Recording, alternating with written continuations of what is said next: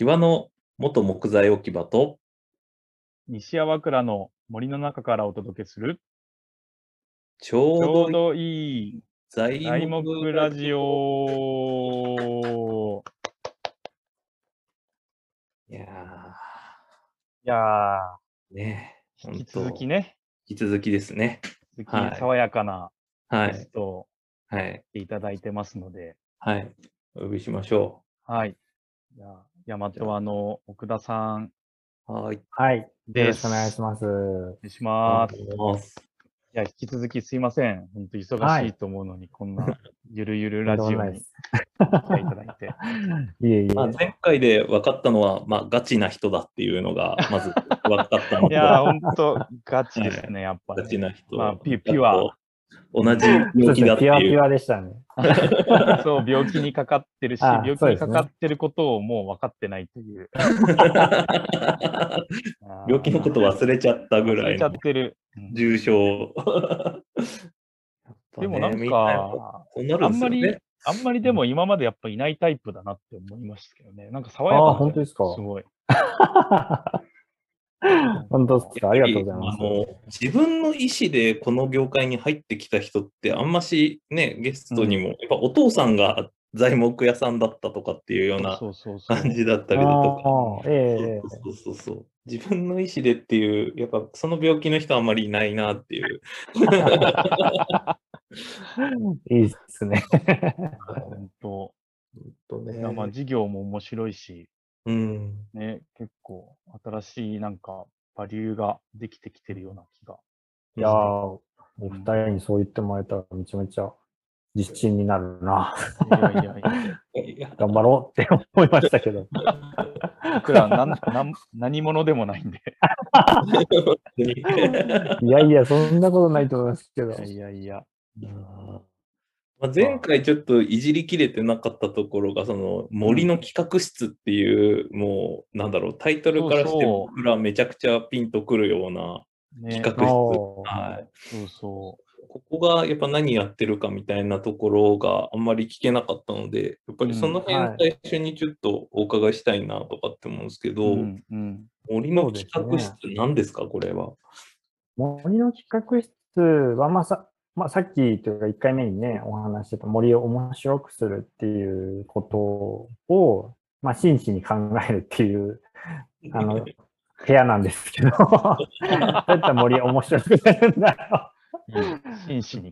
はい紳士だよね、本当考えね。るんですけど、まあでも、あのーすごく、なんていうんですかね、他のチームと違って、例えばなんか、あの、森の、森に関する、なんだろうな、そういう勉強会じゃないですけど、そういうところとか行くと、うん。割と林業系の人と、うん。例えば生態系の人とかっていうので、はいはいはい。こう意見が平行線をたどるっていうのがはいめちゃくちゃよく見る光景ですけど、なんか僕らは、その、森のこともやって、もちろん林業もやってるんですけど、うん。それだけじゃなくて、例えばものづくりやったりとか、暮らしづくりっていうのをやっているので、その森の見方っていうのをもう少しフラットにできないかっていうのを考えてまして、うん。つまり、この森どうやったら面白くなるっていう問いに、あのとか、この森はこの地域にとってどういう森だったんだっけみたいなことを、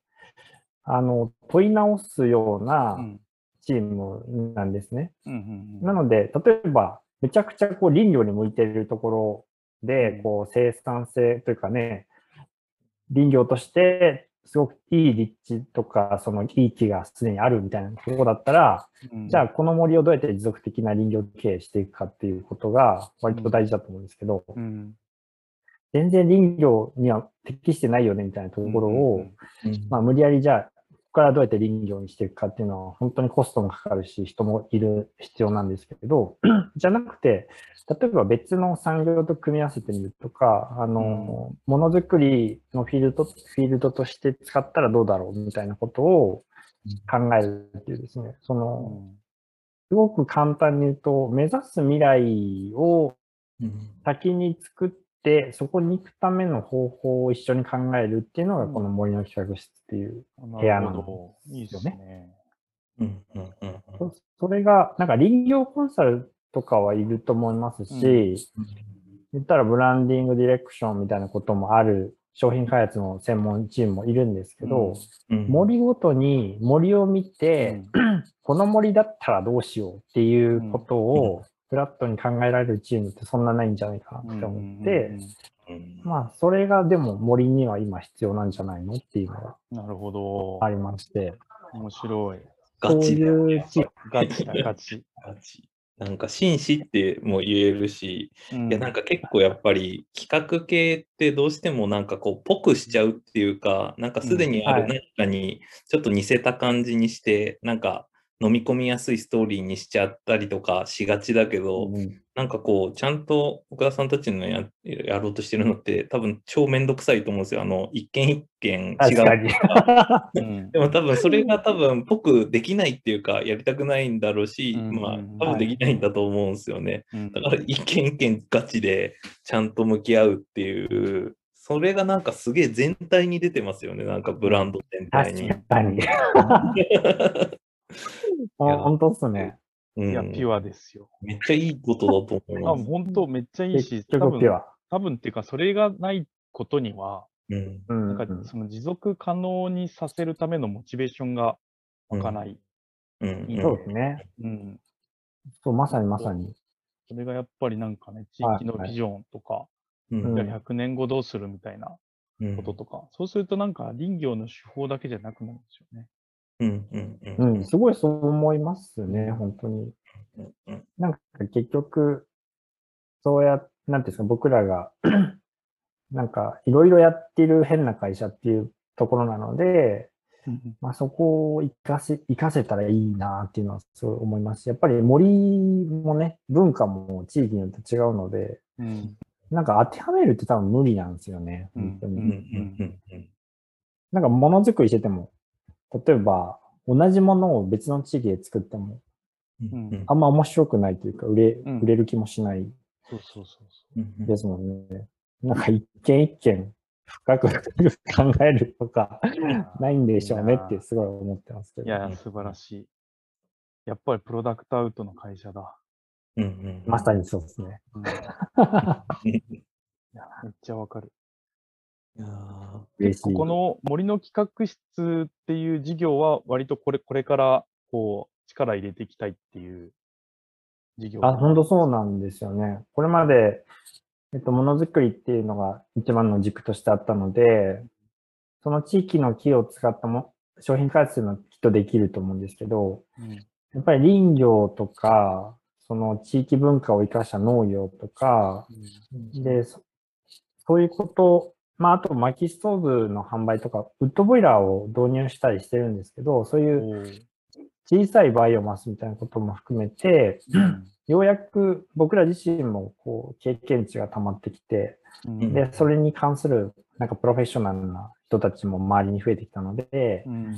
なんか目指すビジョンを見つけられれば、あの、やりよういくらでもあるなと思えてきたので、うんそこからちょっと広げたいなみたいなところはありますね。なるほど。うんで例えばなんか、ちっちゃい事例なんですけど、はい。ちっちゃい事例が大事なんですけど、あの、うん今度白、白樺、あえっと、乗鞍高原って長野にあって、うんめっちゃいいとこなんですけどう、んで、乗鞍でも、その集計伐採っていうですね、景色を守るためにうん白樺を切るっていう、えー。もともと、あの、草原地だった風景を生かしていくために、あの、白樺を切らなきゃいけないっていうのがあっうん。て、それが、今まではその薪になってた薪ぐらいにしかならなかったんですけど、そこにあるゲストハウス来鳥っていうゲストハウスさんが、あの、せっかく地域でそうやって切るんだったら、その木を生かして、あの、地域経済の中に組み込んでいきたいんだみたいな話を相談してきてくれたんですよね。うんうんで、その時に、あの、じゃあ何か一緒にやろうみたいな感じになっうて、んで、今、今度9月にイベントをそれこそやるんですけど、はい。その、その集計バサで切った木を使ったベンチを作るんですよね。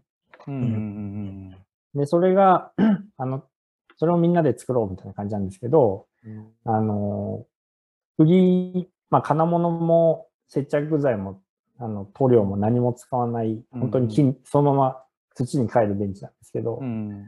なんか、腐っていくベンチみたいなのを作ろうみたいになっ うんて。なんか腐らないためにウレタンとか塗るけど、結局腐るんで、ううんん。なんかそれだったら、なんむか腐ってもいいよね、みたいな感じで。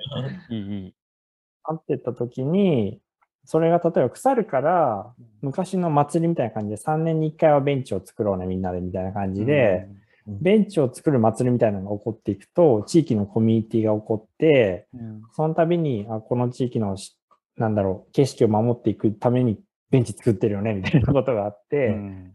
で、ベンチがあることで、その乗鞍を訪れる人たちは、すごいアベルカム、なんか歓迎されてる感じを持っていくみたいなうんことが、まあなんか森の企画室のちっちゃい事例なんですけど、なるほど。向き合ってる。まさに今向き合ってるね。本当。乗鞍に必要なものってなんだっけみたいなことを、え小さくやり始めるみたいなのを素晴らしい。やってますな。なるほど。や、じゃあなんかもうど。うん第うん第2回目ってなんかこうアイディア出しだったりとかするじゃないですか。うんだけど、うんはい結。構やっぱりなんかこう一件一件向き合うって感じだと、なんか普段のなんかあのチャラついたアイディア出しじゃなくしたいですね、今回はなんか。ね いやいやいやいや。普段チャラついててもいいかいい加減だからなんかね。そうやっぱり行きましょうよ。えーいやいや、もうこれは今回はちゃんと奥田さんに向き合って、そうそうね。嬉しいな。先輩方が。いやでもなんか結構その体験価値の方にまあシフトしていこうみたいなところをなんかあの前回シフトっていうかまあそっちもやっていこうっていうようなことをうんうんそうですね。あのおっしゃってたじゃないですか。うんまあなんかそっちの方はなんか考えていきたいなって思うんですけど、うん。多分井上さんがそのひと一言あるんだと思うんですよ。あの最近のこの体験価値について、いろんなフラストレーションがあの溜まってるから、よく社内でもこの話議論になったりとかするので。一言申してもらいたいなと思って。どの話でしたっけ？まあ、まあ、某某出張の時の話でもいいですし、わかんないけど、なんかこう、求め、くれくれってこう求められちゃう感じとか、ああ、そうか、そうか。まあ確かに確か消費に。していくっていうところですね、あどっちかまあ、まさに最近の、うんまあもう言っちゃいますけど、なんかビルドでも本当失礼なお客さんがいて、へえ、はい。なんか、あの、僕らってまあもちろんい同じで、まあ例えばショップボットっていうマシンだとか、うんマーフっていうサービスだとか、自分たちのクリエイティブも含めて、あの、うん。それをこう、ちゃんと価値として提供してるんですけど、なんかこう、売って終わりじゃなくて、できるだけその事業のパートナーとか、クライアントとかも含めて、なんか一緒にその価値をこれから作っていくっていう、なんかこう、ビルドの、いわゆるこう、生きると作るをがつながる社会っていうものを実現するために、なんか売って終わりじゃないよみたいなところをはい。結構大事にしてるんですね。うん。なんですけど、なんかこう、あの、作ることって、それこそ家具やられてたりするけど、からわかると思うんですけど、大変じゃないですか？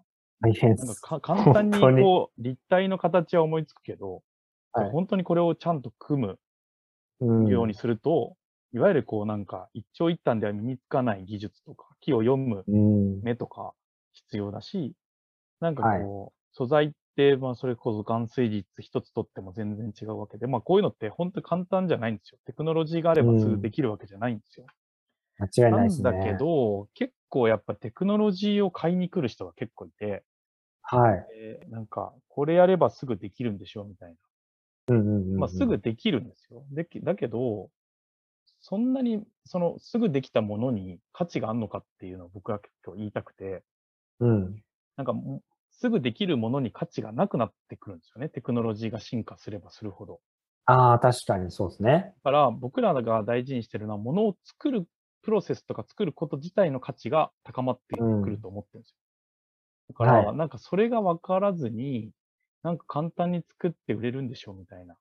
なんかビルド だったら、なんか、あの、思想的にオープンソースのデータとか、あの、うんどんどんくれるんでしょうみたいなのを結構言ってくる人が多くて、すごいですね。もうなんかそういう人には簡単にあげないし、むしろ説教して返すっていう、最近ずっとやってて。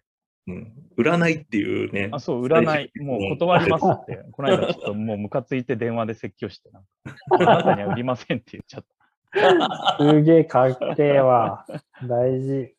いやーなんかでも迎合したくないっていうのもあるし、うん。あとそれがなんか自分たちのやっぱブランドを既存するようなコうんミュニケーションをお客さんと取ってしまってたとしても、やっぱ良くないし。はい。だからでも、あの、諦めてるわけじゃないんですよ。そういう人で売らないんだけど、うんのとはいえ社会の多くの人たちはそういうのを求めてて、僕らのんその今の事業のフェーズで必要ないかもしれないけど、そういうふうに簡単に答えを求めちゃう人に対して、じゃあどういう体験価値とか、どういうサポートをすると、いわゆるその、よりアホにせず、なんかこう、自分で作る主体、生み出す主体性をなんかこう、生み出すことができるのかっていう。のを、なんかやっぱり考えないと、なんかできる人たちだけやってても広がらないし、なんかその、やりたくてもできない、しかも素直になれない、できないことに素直になれない 人たちに対して、はい。どういうふうにすれば、なんかできないことも素晴らしいんだっていうあことを伝えられる。るのかっていうのを今ちょっと考えてるんですけど、なるほど。まあなんかなんか最近の僕がうん触れ合うお客さん全部そうなんで、ちょっとムカついてきてて、だ 全部ってすごくないですか？いや、なんか、すごい貧乏くじを引くんですよね。大体、しかも、結構仲いい友達っていう、なんか、あんま、あ、そうこんななん友ですか達ばっかりだったっけ？そう。まあまあ、そんな仲は良くないけど、うんうんうんうん。知り合いっていうか、説教あしそれは説教した方がいいですね。なんかね、ね、いるじゃないですか、やっぱ、最近、それこそ街づくりとか森づくりとか、うん。まあ、一種のブームは来てると思ってて、はい。でもなんか、だからこそ、まあ、社会的貢献とか地域貢献のためにやりたいっていう意思は全然いいと思うんですけど、はい。なんか事業としてやるなら覚悟がいるし、で、なんかそこに向き合う覚悟がやっぱあんのかどうかっていうのは結構、あなんか大事だなと思ってて、そうですね。消費されないようにどうやって自分たちの事業を作っていくか。うん確かに確かに。うんビルドさん特にそういうオープンソースみたいな思想うんを大事にされてるので、まあ別にそうでもないんですよ。あの、うんうんオープンソースが大事っていうよりは、なんかやっぱりはいその限界費用がどんどん下がるうんうんふうには思ってるんですよね。あの、ええ、えていうか、ただでデータ上げるよって勘違いされるんですけど、え。そうなんか、そうじゃなくて、やっぱりその、なんていうか、社会資本みたいな部分は、どんどうんんなんか、あの、自分たちのお客さんだけじゃなくて、社会にどんどんこう提供されるべきだなって思ってて、例えば作るノウハウだって、本来社会資本なのに、その確かに流通とか経済が分断された結果、まあ、それ自体も買わなきゃいけないとか、本当ですね。なんかそれって僕らが目指してるところにはちょっと違うんで、まあでもただで提供するっていうのも僕らもなんかやっぱり甘やかすつもりもないし、僕らも事業と違うなと思って。そうですよね。うん。まあ難しいなと思って、塩梅が。うんうんでも。確かに。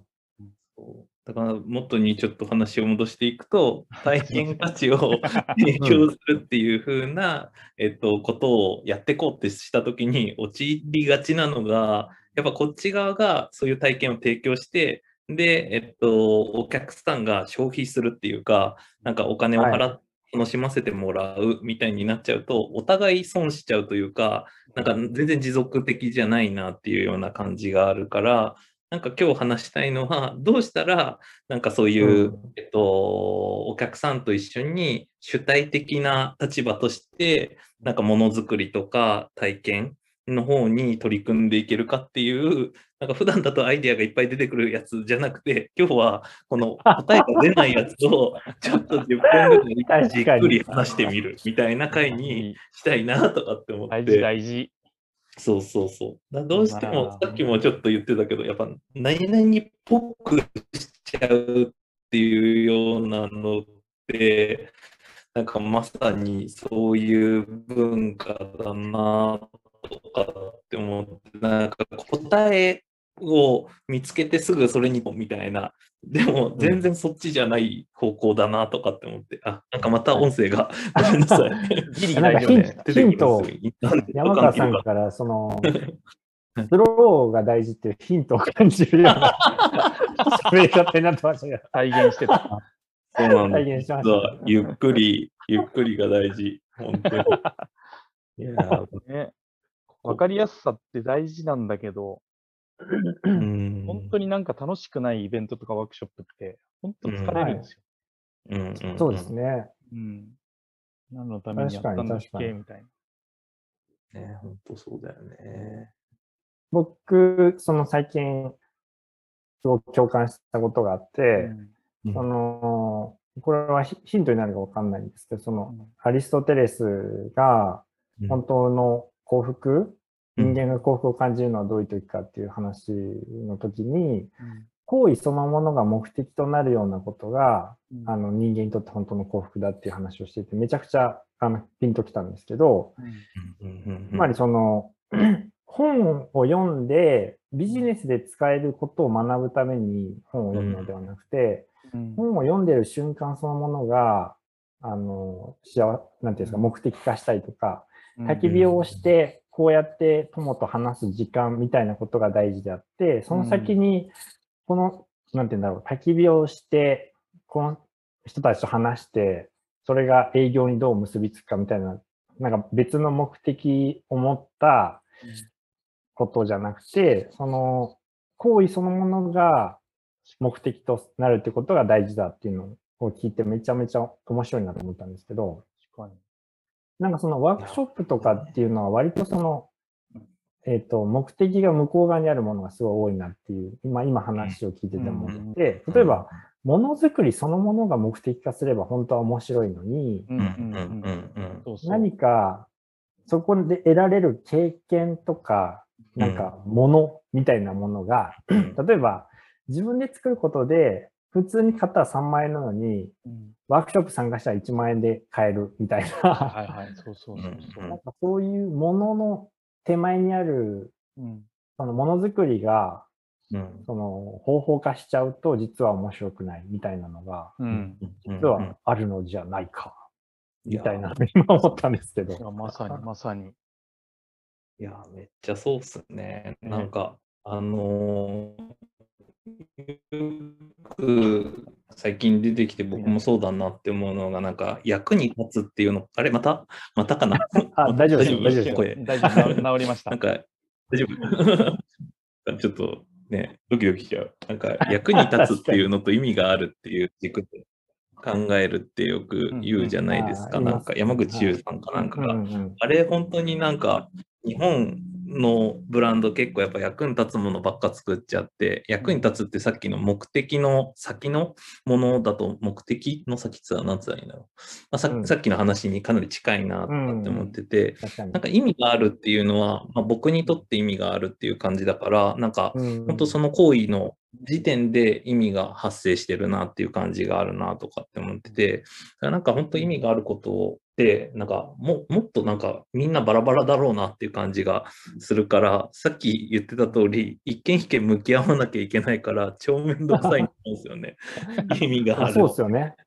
確かに、確かに。そうそうそう全然効率的じゃない。うんうんでもなんかその一個に向き合った結果出てきたなんかピュアなものって結構他の人にも通じるものになったりとかするするなっていう感じがするから、なんかやっぱこっちの方だなっていう感じはすごくしますね。うん。あとはなんかまあ人間体は結構近しいものっていうか、あの、だったりすると思うから、なんかやっぱ飯を食う感動だ、うん食って出てくる感動だとか、うん。なんか体を動かして得た何かとかっていうようなところって、結構やっぱそこは同じものを、近しいものを持ってたりとかするから、そこに標準を当てていくっていうのはすごくいいなとかって思ってて、なんかさっきあの、食のコンテンツとかも、あの脳の方もやってらっしゃるって聞いたんで、なんかこはいう食の方とかは結構意味があるコンテンツになんかなりが、なりやすそうだなってうなんか、あの、たたあの、なんだろう、食べ放題3000円みたいな方に行かなきゃ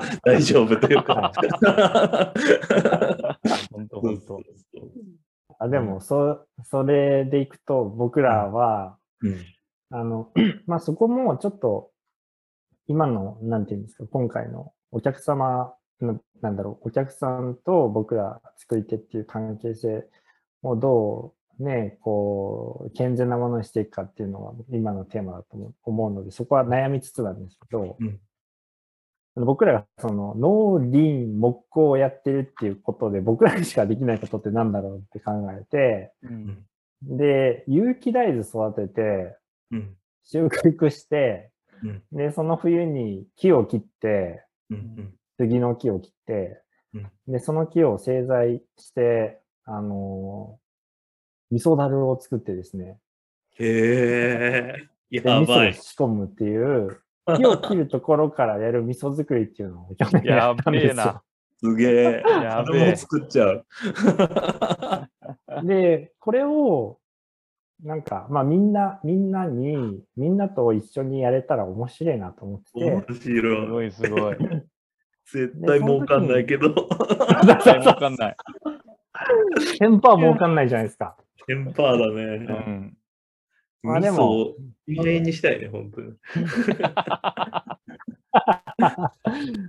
まあその、味噌を作るっていうのが味噌であるっていうですね、あの、うん。とこなんですけど、うんやっぱり食えるものを作るっていう体験の中に、うんあの森のこととかものづくりのことが混ざっているっていうのが。割とないなとは思ってるんですけど、確竹、にあれですよ。桶の竹も切りに行きましたからね、去年。すごえやばいすごいねこ工数計算したら本当にちょっと嫌になると思うな。い。いや、大体そう、大体そうんうんうんうん。まあう。でもなんかその中に。ユーザーが混ざっていったときに、うん。まあある種コミュニティみたいな形で、あの、普段食べてる味噌って、まあ、木桶は使ってないですけど、さすがに。こんな、いろんな人のなんか思いのつ術つなぎなんだな、みたいなのをうん知ってもらわないと、どうしようもないな、この社会はっていうところがあると思うんで、そそのうん、その味噌作りって、はい。あの、さ参加家族はいの方々が一たる一たる作る。そこが今、まあ悩み中なんですけど、うんあの、きなんていうんですか、組み上げられる小さい樽みたいなやつにしようと思って、去年はね、一個大きいやつを作ってすっげえ大変だったんですけど、はいはいはい。あの、やっぱりそこの作るっていう部分は一緒にやりたいなとは思っているので、なんかと、か、うん、い聞いてていいなと思ったのが、うん、なんか、こう、さっきの、えっ、と、消費者にさせないっていうか、で、はい、はい、まあ、僕らも山川さんとかもそうであるように、うん、うん、なんか、そういう社会貢献したいみたいなことよりも、はい。なん、かそっちの、こう、さっきの行為の方が、うんうん。どどうやら豊かそうだし、自分にとって楽しいっていう。めっちゃわかりのます、そ多分すごく大事で、うん、なんかそれとちょっと対極にあるとすると、うん、その、あの家具かっこいいから、うん、どんどん買う。みたいなこととは違うんですよね。多分僕らのはい。感覚的には。だから、いかに仕掛け、一緒に、その、例えば自分たちのビジョンを作るパートナー、社員とうん。か従業員じゃないんだけど、その一員という風になるかどうかが、やっぱすごい大事だなと思ってて、なんかはいそういう意味だと、なんか一種のサプライヤー側に回った気持ちがいるんだと思うんですよ。えでえ普段仕事してると、その人たちって、なんか物とかサービスを必ず誰かに提供するサプライヤーサイドなんですけど、何の実感も得てないんですよ。自分の仕事で。もうほぼ歯車だし。だ確からなんか誰かに自分が、なんかこう自分が作ったもの、あるいははい。丁寧にこう紡いできたもの、なんかただ山につながってるとかも含めて、なんかそれを誰かにお裾分けできるっていうことが、なんか多分その行為自体が楽しいんだって僕は思ってて、うん。だからも、もはやなんか、やっぱみんなで大きい人たる作って、ああ。味噌作りコモンズっていうか、コモンズ味噌っていうかわかんないけど、なんかそれをちょっとこう、お裾分けする、分かち合うっていう。あいいですね。作った人は亡くなったら取りに来るっていうね。樽に。そうそうそうそうそうそうそう。なんか、だからそういうのを、例えば農業とかってまあよくやってるじうん、やってゃん。ますね。その一歩先ができることが多分価値なのかもしれないなって思ったんで、もしかしたらなんか、味噌に始まりいろんな食とか、うん。まああとは、それこそ林業だと、まあ薪作りみたいな。うん。まあ、赤松、なかなか薪ストーブ使いにくいかもしれないけど、なんはいか、そういう、あの、枯れちゃった赤松みんなで拾って、レスキューして、なんか、す薪ず、薪ストック作ろうぜみたいなのとかもなんか結構ありな気がしてて、なんかそういう部分に参加してるっていうことは価値になりそうな気がしますけどね。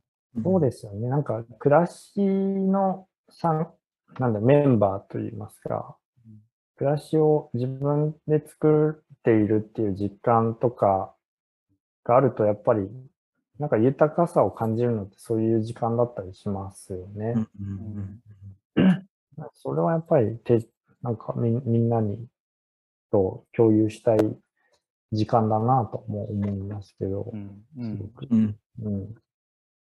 健全なんか僕も最初にあの病気の話をしたと思うんですけど、病気って呼んでるのはなんかあの山に連れてって製材所行って木触ってると、なんか自分にできることを思いついてやりたくなっちゃうっていう、そういう病気あなんですあ、なんか、なるほど。で、こうみんな伝染させてやろうと思っていつも西粟倉に人連れてってて、なんか結局、なんか森があって、で、その原木が木になっあの木材になっていくところを見て、で、最後なんかこう自分で削ったらこういうのができるとか、なんかこうできそうなパターンみたいなのをちょっと提案してあげたりとかして、で、できそうって思った瞬間になんかこう関わりしろが見えてくるっていうか、うん。あ、家のリノベちょっとやってみっかなとか、なんかそういう感じだったりだとか、なんかそういうところがあると、やっぱり、なんか、あの、お客さんにならないって感じ、あの、うん。お客、消費者にならないって感じがうん。あるなうんうんうん。で、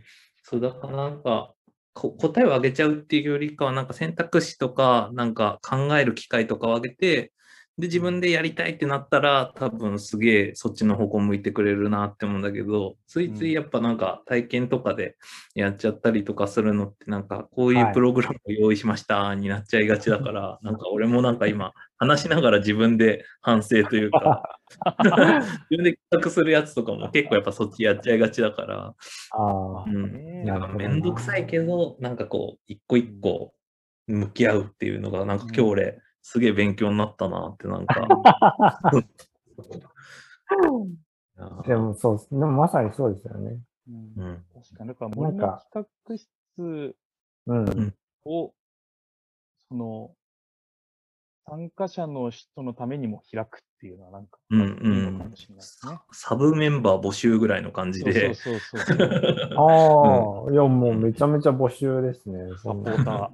サポーターだね。企画室、うんううんん。そうですね。森の企画室、開いていきたいですね。うんそうですね。一緒に見に行ったら多分、小学生だったら全然小学生なりの意見が出るだろうし、うんね。みんな食品の人だったらなるほどね。意見が出るだろうし。そう。はい。やっぱうん自分のアイデアが採用されたら、ねちょっと嬉しいよね。嬉しいし、もうなんか関わり続けるしかないと思うんですよ。うん。ね確ああ、も確かにそうか。に。んそうです。ね。そう、愛着が湧く。うん。うんそれはすごいわかるな。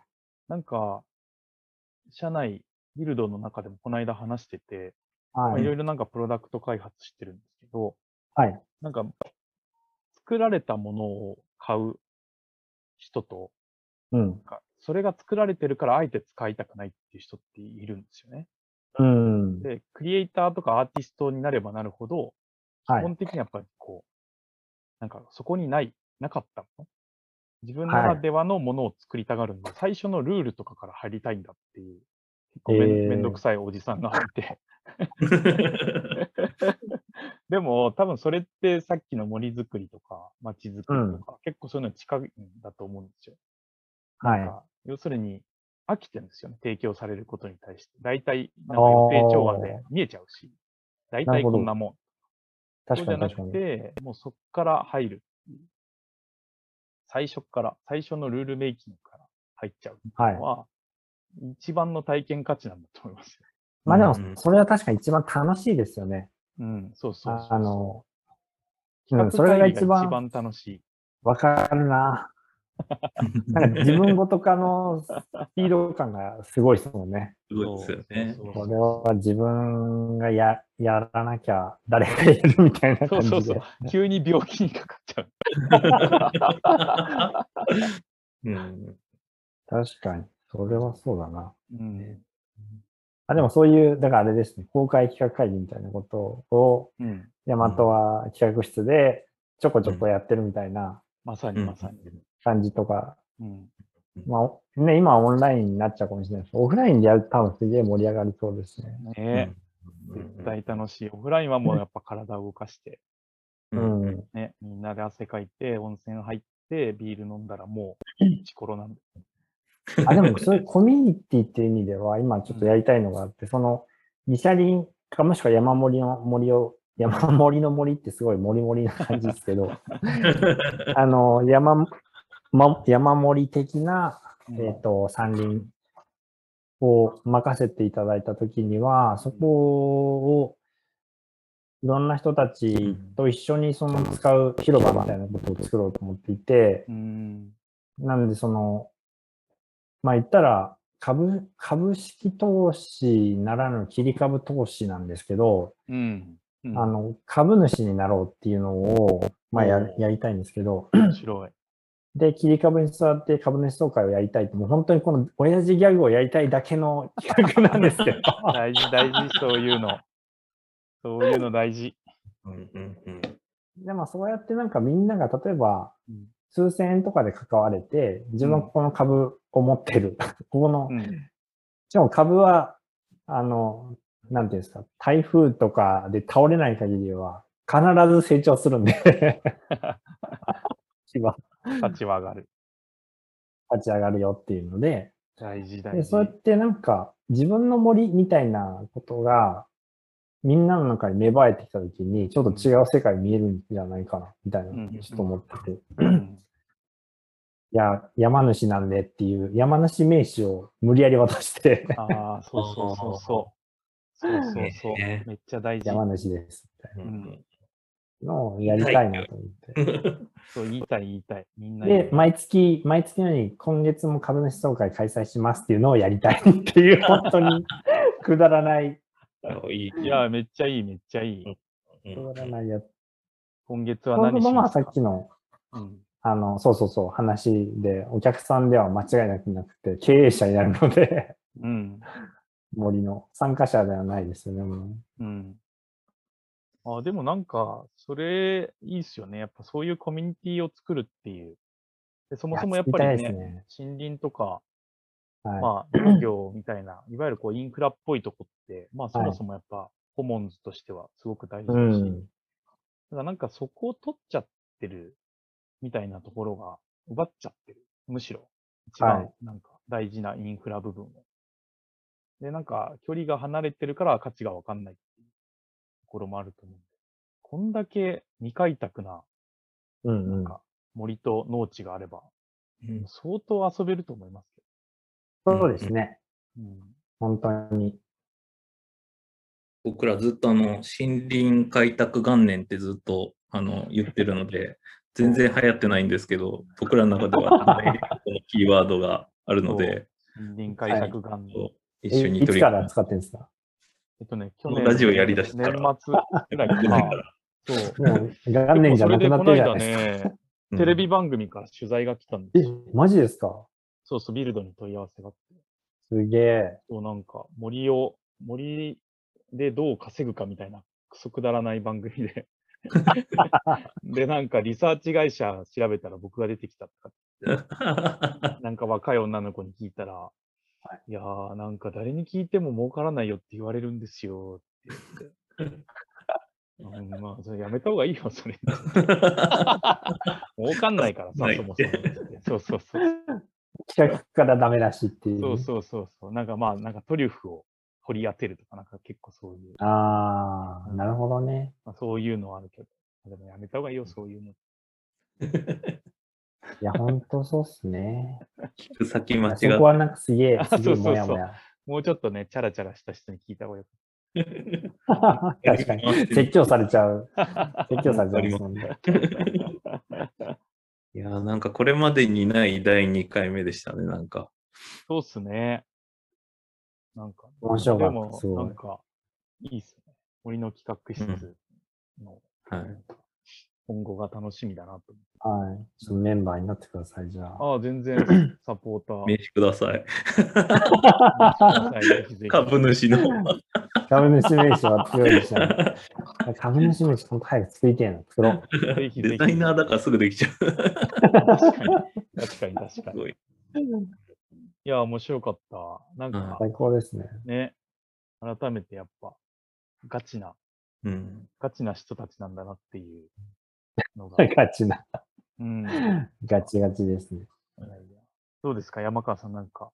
そうです山川さんうん。いやー、やっぱり、まあ、なんなんだろう、勉強になったなって思って、今回、本当 いや、めちゃくちゃ恐縮しますね。いやいやいや、最近本当テーマなんですよ。僕やっぱりなんかちょっとぽくしちゃうっていう、なんかその小器用さゆえの、なんかこう反省みたいなのが。ずーっとあって、で、やっぱぽいものって60点ぐらいしかいかないんですよ、どうやっても。だから、そうそうそう。だなんかやっぱり、岡田さんのやってるやり方とかって時間かかるけど、多分なんか自分の中では絶対高得点はいくなとかって思って、で、まあ、結果がどっちだろうが別に納得はいくじゃないですか、それって。うん。だから、で、しかもまあ多分、えーのいい時もちゃんと出るんだと思うので、うんなんかやっぱそういう風な姿勢っていうか、をやっぱみもっと身につけていかないと、これからちょっとしんどいなっていうのが、結構まあ、ここ2、3年の課題で、よようやくちょっと素直になってきたんですよ。そうですか 最近。なんで？そんなことないと思いますけど。ちょっと素直になってきたのよ。そうなん最初からだと思うけどな。いやいやいやいやいや、ちょっとねて、そうそう、なんとかやっていこうと思って。そう、なんですごく今日は、あの、また背筋がちゃんと伸びました。ありがとうございます。はい。また、さらに病気にかかりましたね。病気、そうそうそうそう。新しい病気。、稲にも遊びに来てください。もううんめっちゃ行ってますもん行きたい。うん浄化されに。浄化される。一緒に株主広場で3人で株主総会やりましょうよ。やりましょう、やりましょう。いいっすね。企み、企み事を。もうだからもうはいありがとうございます。ね奥田さん、なんか、すいません。本当こんな感じのラジオに来ていいただいてえいえ、楽しかっしたかです。もなんか、気づけば結構時間が たくさん経ってるっていう。あそうそうそうそう。割と最長かもしれないんですけど、あいかがでしたか？いや、めちゃくちゃ楽しかったです、本当に。あの、いろいろ、僕自身も整理にもなった、なりましたしね。その消消費者とくあのものづくりの関係みたいなサービス提供っていうのは、本当に課題だなというか考え続けないといけないですし、まあ、お二人がむしろめちゃくちゃピュアなんですげえ、なんかハッピーでしたけど、僕は。いや、病気が移っただけです。気が移りましたね。割と適応能力高い方なんで高いかなるほらど。なるほど。共感しちゃうの。そうそうそうそうそう。ありがたい。まあでもなんか基本的にはめちゃくちゃ共感やっぱうん、うん。するし、なんかまあ素直に応援したい会社だなっていうのはなんか今日聞いて改めてなんかそれは感じましたね。やっぱなんか、まあ、多分こういうふうにやろうとしてる会社って全国にいくつかあると思うんですよ。うんうんはい。地域に出して。で、それですごくやっぱ大事なのはピュアであることとか、その絶対的にビジネスで言うとプロダクトアウトしかない。うん。もうなんか、それが、あの、なんていうか、さっきの赤松の細部まで、こう、ちゃんと素材の特性とかまで入ってるからこそ生まれたっていうのは、うんなんか地に足ついてないと語れないことだなと思うし、なんかやっぱそれがすごい、なんか、久々にちょっと森の学校の時を思い出しながら、そういうのってやっってる時楽しいんだよなと思って、儲からないけど。あうん。なんか、あ、まさにね。うん、そうそう。でもなんかいい、いい価値を作れる、なんかこう、流れができてる感じがして、すげえいいなといやー、本当頑張ります。いやいや、頑張ってください、本当株主総会じゃあ、近々ちょっと行くんで。そうですね。うんあの、お知らせはがきで出す出すんで。ぜひ アナログ大会のお知らせ。のお知らせ。委任状出すかもしれない。えー行かずに。人形はもうあれですね。あの、会場の焚き火で燃やしますね。人形が来ています。焚き火にし、あの、薪にしましょうことで。やろうやろいやー面白い。じゃあ、すいません。なんかはい長くなっちゃいましたが、いえいえ。はい、今回のう。ゲストはゲ。ストは株式会社ヤマトワの取締役岡田さんでした。ありがとうございました。はい。ありがとうございました。